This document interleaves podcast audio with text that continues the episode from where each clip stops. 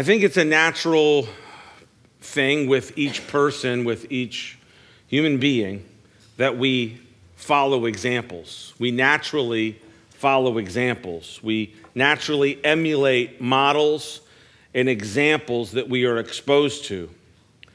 We, we follow, believe it or not, we follow the models and examples in fashion and dress. We follow models, things we've been exposed to in parenting. We follow models of success. Even those who claim to be unique leaders are following certain examples and models that they have seen. Because when you go to hear one of these guys, sometimes, and actually most of the time, it's kind of a repackaging of what's already been stated time and time again. So the question becomes whose example are you following? Whose example are you emulating? Whose lead are you following? This is such an important question. And there was a, a story that's been around for a few years that kind of illustrates this idea of the fact that we follow examples, we follow uh, things. You know, the Bible talks about us as people, it compares us to sheep, right? Says we are like sheep and we've all gone astray, each one to his own way.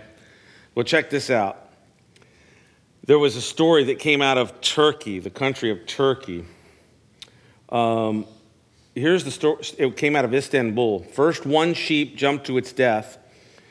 Uh, then, stunned Turkish shepherds who had left the herd to graze while they had breakfast watched as nearly 1,500 others followed, each leaping off the same cliff. The Turkish media reported. In the end, 450 dead animals uh, lay on top of one another in a billowy white pile of sheep. Uh, those who jumped later were saved as the pile got higher and the fall became more cushioned. There's nothing we can do. They're all wasted. A member of one of the 26 families whose sheep were grazing together in the herd was quoted. The estimated loss to families in the town uh, was topped $100,000 a significant amount of money in a country where the average GDP per head is around $2,700. Every family had an average of 20 sheep, but now only a few families have sheep left. It's going to, it's going to be very hard for us. We, we, do, we, we do like sheep go astray, and we do like sheep follow the things, the patterns that we see in our lives. So, once again, we come to the question who are we following and whose lead are we following? Last week we talked about how Paul had asked the Philippians to join him in following. Join me in following. And Paul, in other places, has commended himself as, a, as an example to be followed. Follow me as I follow Christ is something that, that Paul said. So, Paul is an example, and he's commending himself as an example. He's, he's commending himself as an example in doctrine, beliefs, and action in following Christ. And so, so he's once again asking the Philippians, he's continuing in that exhortation to join in following. Join in following me as I follow Christ. So we want to continue to do that, and he continues along these lines. And so we're going to look at a couple points tonight. Um, I've entitled the Bible study uh, Eyes on the Skies. Um, our citizenship is in heaven. Let's look at it, verse 20. It says this For our citizenship is in heaven, from which we also eagerly wait for the Savior, the Lord Jesus Christ, who will transform our lowly body that it may be conformed to his glorious body, according to the working by which he is able even to subdue all things to himself. So, if we're going to follow, follow an example, and Paul is asking us, con- commending us to his example, if we're going to follow Paul's example of living for Christ, then we've got to keep our eyes on the skies. And here, Paul says it this way He says, For our citizenship is in heaven. So if you're going to keep the reason the reason that you would keep your eyes on the skies as a person following the example of being a genuine Christian and the reason why you would keep your eyes on the skies is because that's where our citizenship is. Our citizenship is in heaven. It's not of this world. We, we do have a citizenship here in the United States of America. We have a citizenship here in Florida. But we have, a, we have a citizenship that trumps all those citizenships. We have a citizenship in heaven, and that's why we've got to continually keep our eyes on the skies as a reminder that we do have a citizenship that is in heaven. The Apostle Paul tells those who are true believers in Jesus that their citizenship is in heaven. If you're a Christian, a real, genuine believer, then your citizenship, first and foremost, and primarily, is in heaven. You may be living here on the earth, but your citizenship is in heaven. Now, Paul is writing to the church at Philippi, and Philippi was a, a Roman colony. And because it had been colonized by the Romans, uh, they had all become, in that region, they had all become citizens of Rome. And there were perhaps many people that uh, knew, knew that they were citizens of Rome, but had never been to Rome. They had never been to Rome. They were a part of Rome. They were citizens of Rome, but they had never been to Rome. They, they had to take it on face value. And of course, they didn't have computers. There was no photography. There was no video. There was no YouTube. There was no anything like that where you said, Look, let me show you Rome. Yeah, just look on here. Just look on my iPhone right here, and I'll show you what Rome is. No, they had to, they had to take it at face value that, yeah, there's a Rome and there's an emperor in Rome, and, and we're citizens of, of Rome.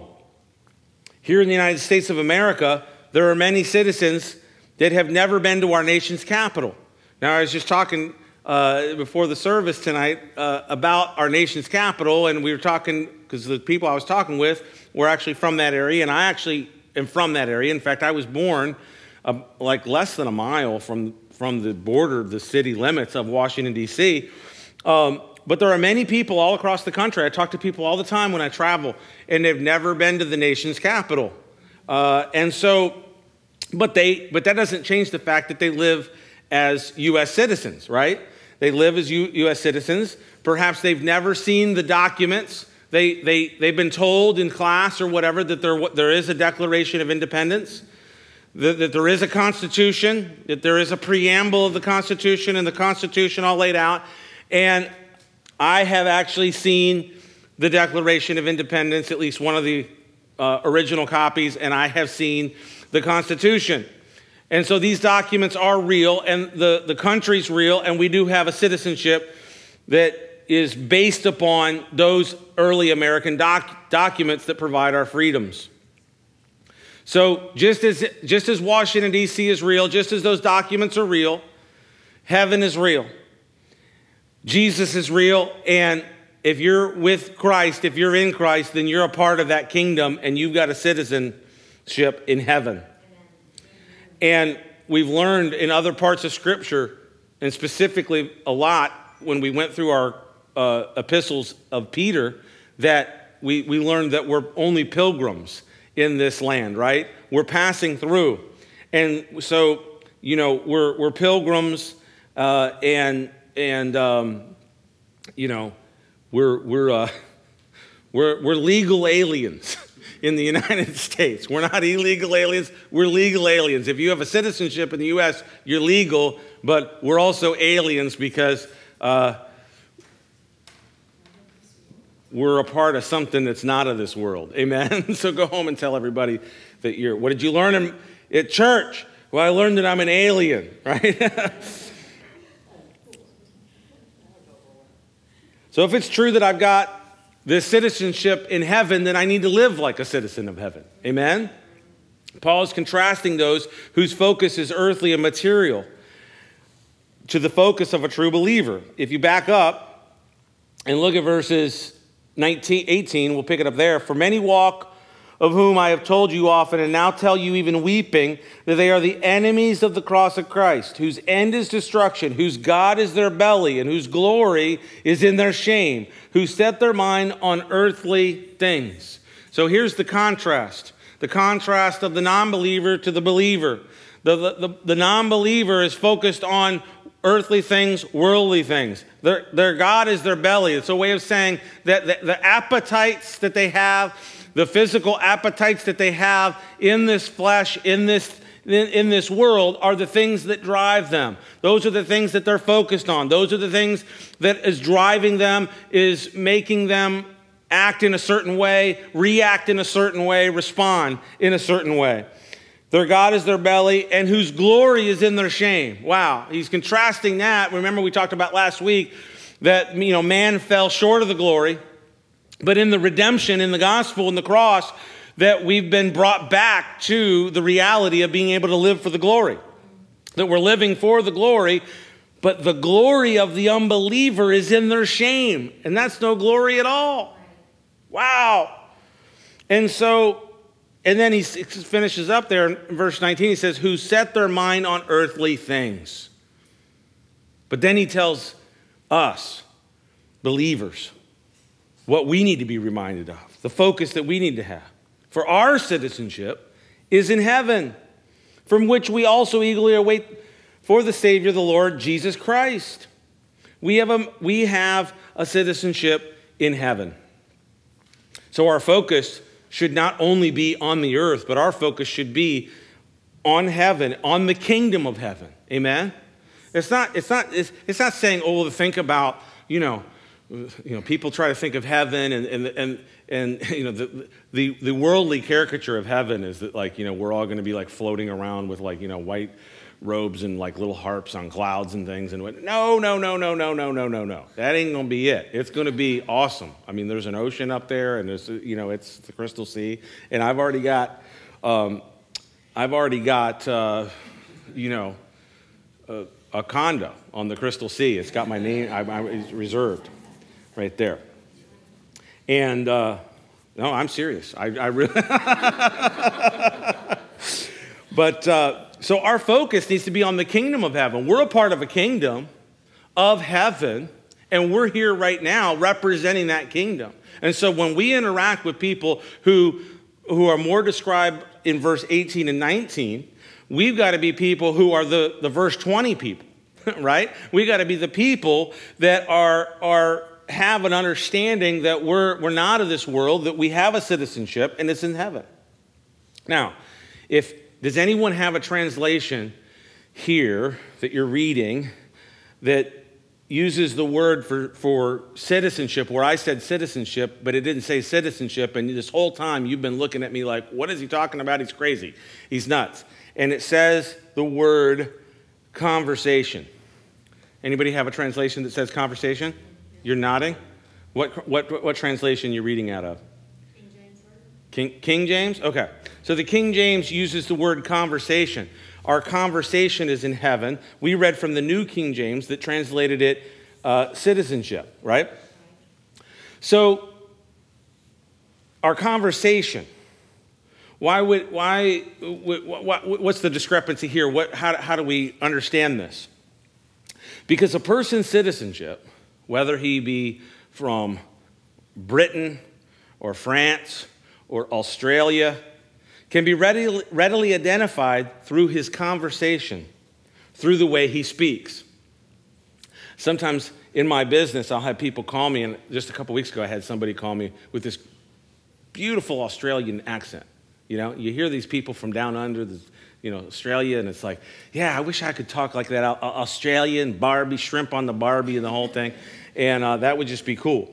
But there's something of the conversation, there's something of our speech that, that is closely related to w- where we are, what, what we're a part of, uh, and, and, specifically um, our citizenship. And the same is true spiritually, for Scripture declares that out of the abundance of the heart, the mouth speaks.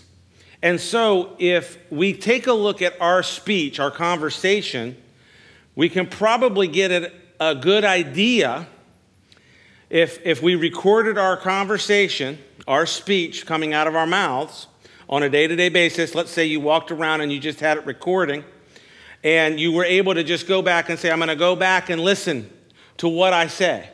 Nobody else listens to what I say, but I'm going to go back and listen to what, I, what I've been saying. And here's what it would reveal our conversation would reveal whether we're more closely identified with verse 18 and 19 or if we're more closely identified with verse 20.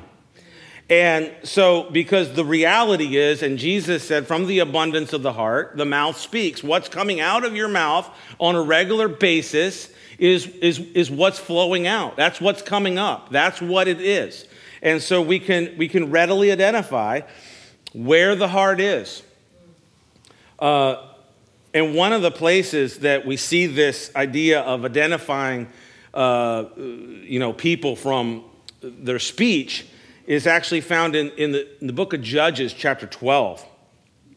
After a civil war had broken out between the men from Gilead and the men from Ephraim, Jephthah, leader of the Gileadites, ordered his men to seal the passes in the mountains so that the Ephraimites uh, would not get away.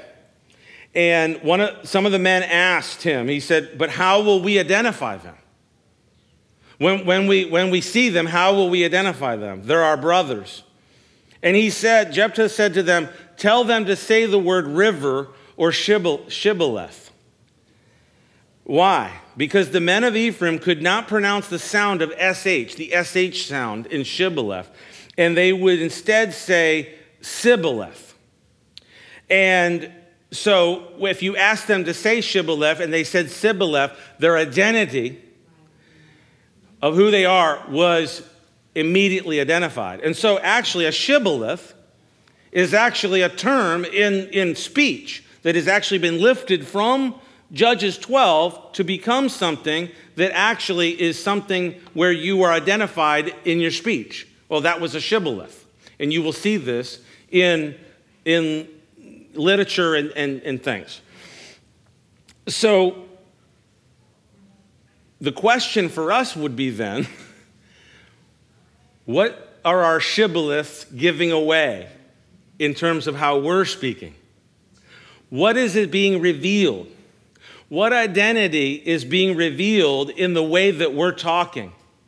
Is, is, is, is, is if I'm listening to you respond to a situation, respond to maybe a hateful situation or an uneasy situation or bad news or whatever it is, if I'm listening to you, am I hearing someone that is living for earthly things, only grabbing on to earthly things, or am I listening to someone who has a citizenship in heaven, is living with a close expectation of the return of Christ, and is living for Jesus? Amen?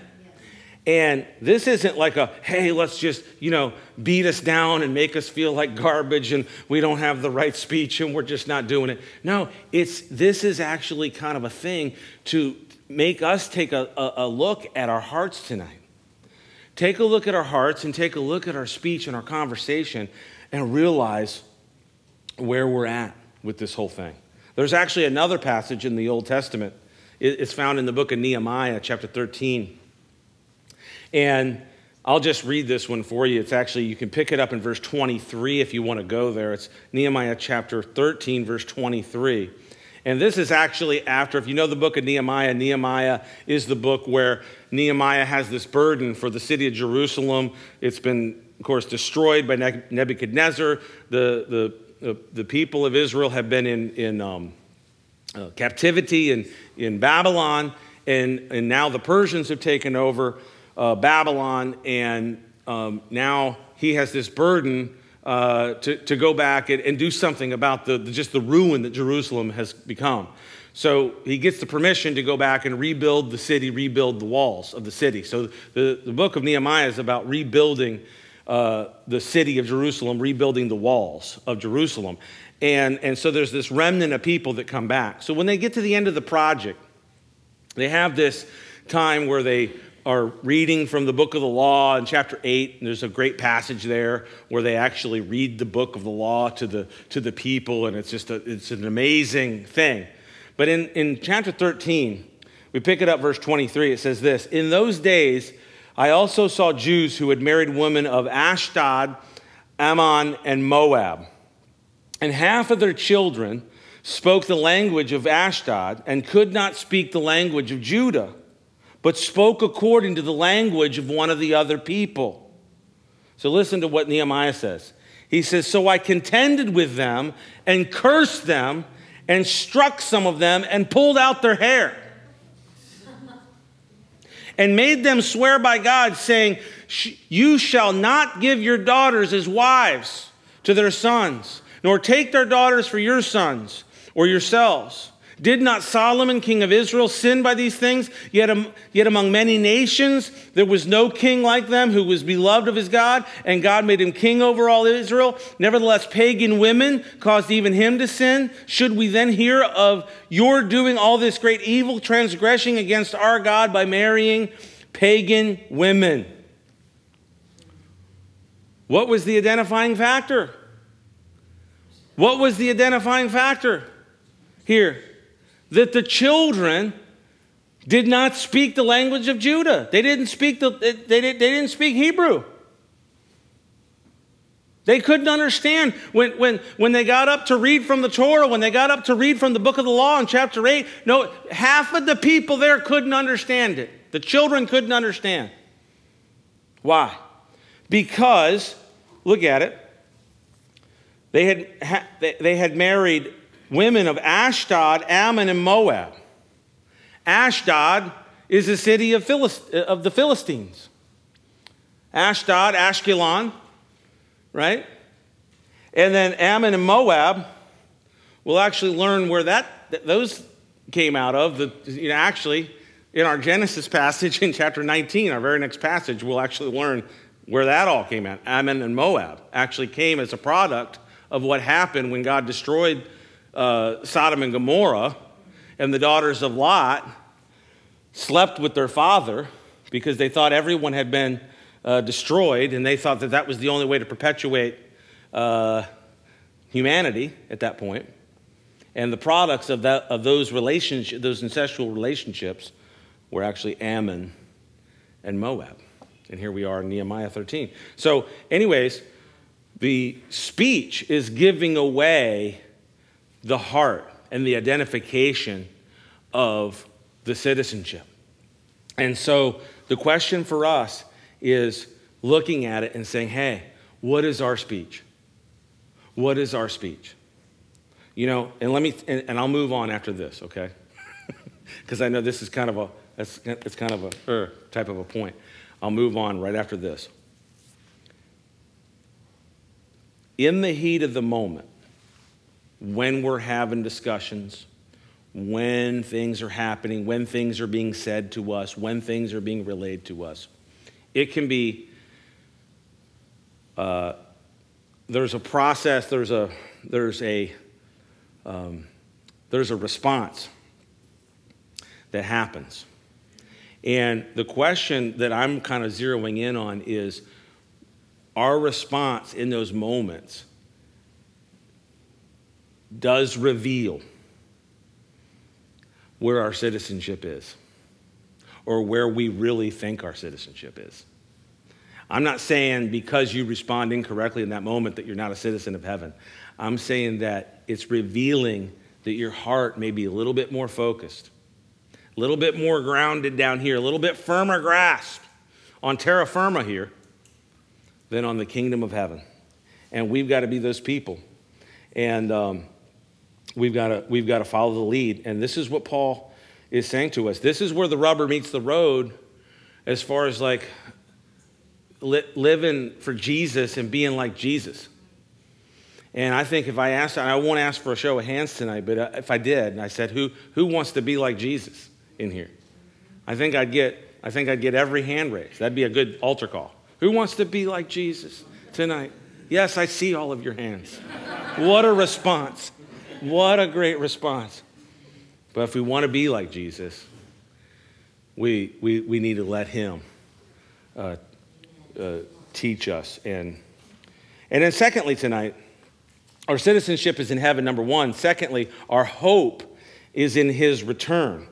Let's go back to, uh, well, let's just read the whole text again, it's just two verses. For our citizenship is in heaven, from which we also eagerly Wait for the Savior, the Lord Jesus Christ, who will transform our lowly body that it may be conformed to his glorious body according to the working by which he is able even to subdue all things to himself. So our hope is in his return. Our citizenship is in heaven. Our conversation is in heaven, is of heaven. Amen. And our hope is in his return. If we're going to be following the example of Paul, if we're going to be following the genuine example of a, of a real, real believer in Christ, then we've got to keep our eyes on the skies and we've got to realize that our hope is in the return of Christ, in Jesus' return. He is returning. Amen? The Lord is returning. Now, some scoff at that, some ridicule that, say, oh, he's not returning, he, he's not coming. Well, the angels told the disciples who saw Jesus go up, what'd they say? He's coming back, just like this. He's coming back. And Peter actually talks about this to people that scoff at the, the return of Christ. Where is the return of Christ? Where is it? We've been saying this, people have been saying this, people have been reading this passage in Philippians for nearly 2,000 years. Where is the return of Christ? Where is it? And people have been scoffing. And Peter, in his epistle, actually talks about these scoffers and actually compares them to the people that scoffed at Noah and the, the message that he was given. Oh, yeah, it's, it's, it's, it's the waters are coming. The waters are coming. I, you know, the deluge is coming. It's, it's, it's going to be something. I mean, I'm building this ark, I'm building this boat. Where is the deluge? Where is the flood? Where are the waters? Noah, you're hilarious. You're just ridiculous. You are not, you're not even sane. You're not in your right mind. You don't make any logical sense. You, you know, where is it? We're out here. Look at these mountains. Just run to the mountains if you think it's going to rain. Right? Same thing. The return of Christ is coming, just like the flood waters eventually came. Just like the, the fountains of the deep were broken open and, and, and the flood covered the earth there, the Lord is coming again. So we need to be ready. We need to be expecting it. The message to the, to the, to the Christian church in the New Testament is to be expecting the return of Christ. Amen. I just saw this. I don't know, you know, I'm, I'm, I'm not saying anything about this or whatever. Okay, I just, this is, this was weird. But I don't know if you saw this. There's actually these weird, like, trumpet sounds in, like, I think it was somewhere up in um, some, some Scandinavian country or whatever. It's on YouTube. And uh, I'm, I'm, not saying it's the last trumpet or whatever. I'm not, okay, don't, so don't get me wrong. Oh, Ch- Pastor Charles was over there the other night and he was saying that there was like the trumpet and all this and whatever. I'm saying there is going to be a trumpet, okay? There is going to be a trumpet. The, the archangel will come and the sounding of the last trumpet and the Lord will descend. Amen? And so we've got to be ready. We've got to, we've got to eagerly await uh, the, the translation, the word translate, translation there, eagerly await, is, is actually one word that suggest, suggests a tiptoeing anticipation and longing. That type of expectation. Now, in other words, if you're going to have that type of expectation of the return of Christ, you got to believe it. You've got to believe that the Lord is coming. Now, no show of hands, but if I said, do you believe that the Lord is returning?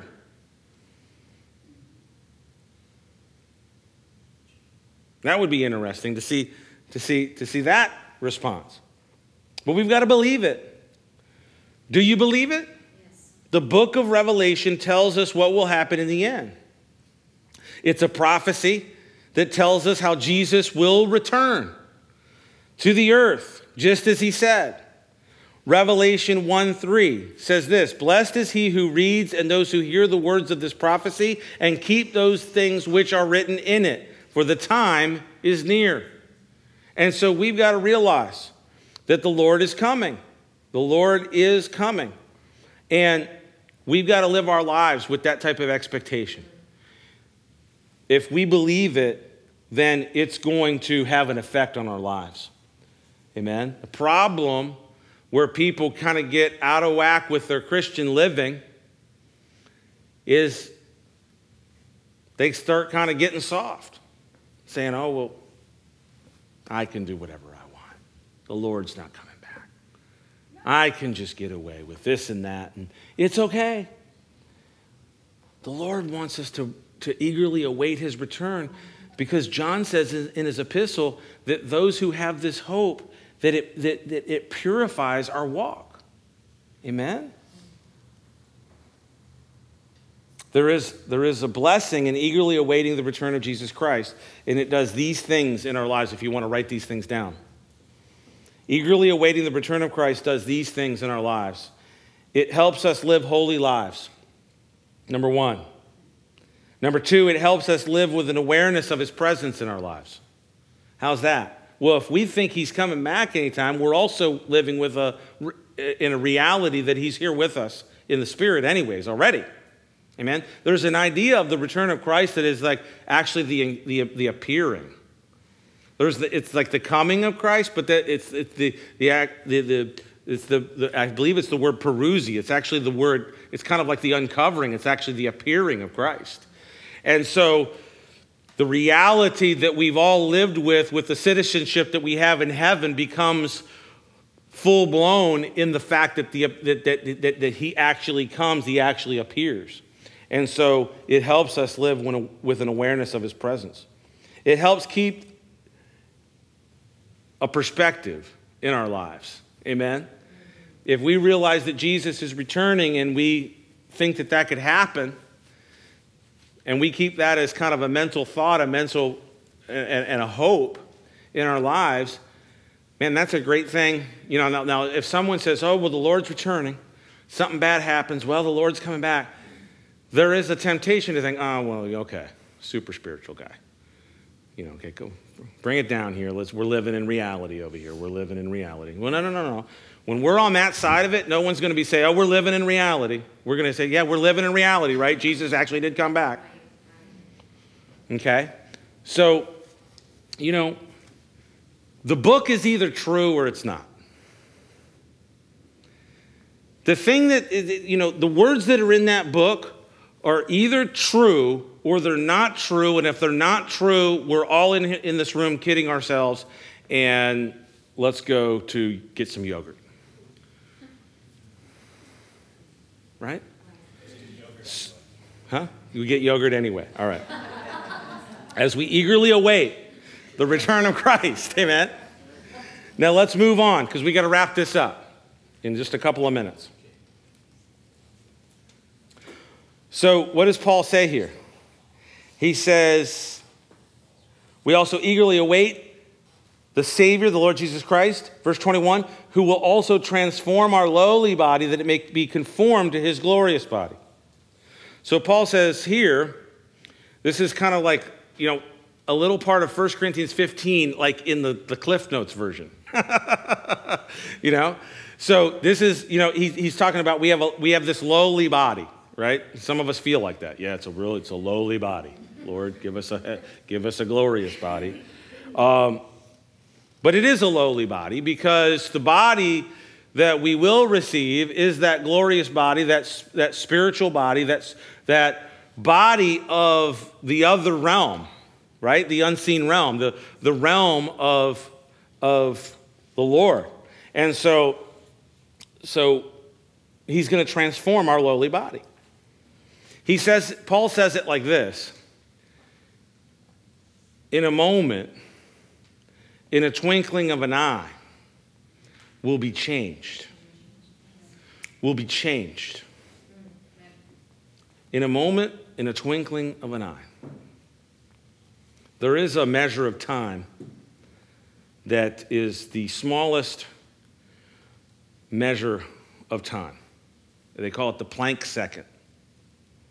It's, uh, it's a really small fraction of a fraction of a fraction of a second. In a twinkling of an eye, perhaps in a Planck second, will be changed. And our lowly body will be conformed to his glorious body, according to the working by which he is e- even able to subdue all things to himself. What's that? He's able to subdue all things to himself. He's going to put all things under his control. You say, no, wait a second. Doesn't he have all things under his control now? Yes, but he's everything is being brought under the dominion of Christ. And so when when when this is accomplished and the Lord brings all things under his dominion, that means he's brought it into that rightful order.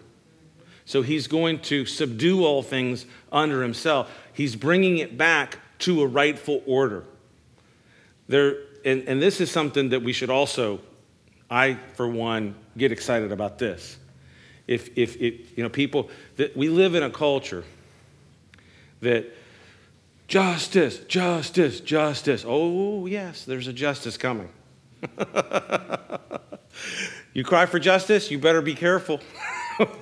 what you ask for, what you chant for, because there's a justice, and this part of this is what Paul is saying is the, is, is the ultimate justice, the ultimate subduing of all things, the ultimate reordering of all things under the dominion of Christ. And this power that he has to do all that is the same power where we'll be transformed in the twinkling of an eye. Amen? So, in light of all this, in light of all this, Christian, where is your citizenship? Where is your citizenship? We're part of a kingdom. We're part of the kingdom of heaven. There was a Messiah that was prophesied to Israel. He's going to come. He's going to come. And the government will be upon his shoulder.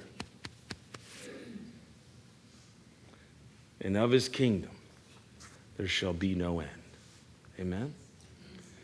The, well, I, I don't want to go into that. Government, I'll save that. That's another whole thing. So we serve a glorious Lord. Amen? And if that's true, and we're part of a glorious kingdom, then we need to live in that reality day by day. And that is following the genuine example of a genuine believer, a genuine Christian, a genuine citizen of heaven.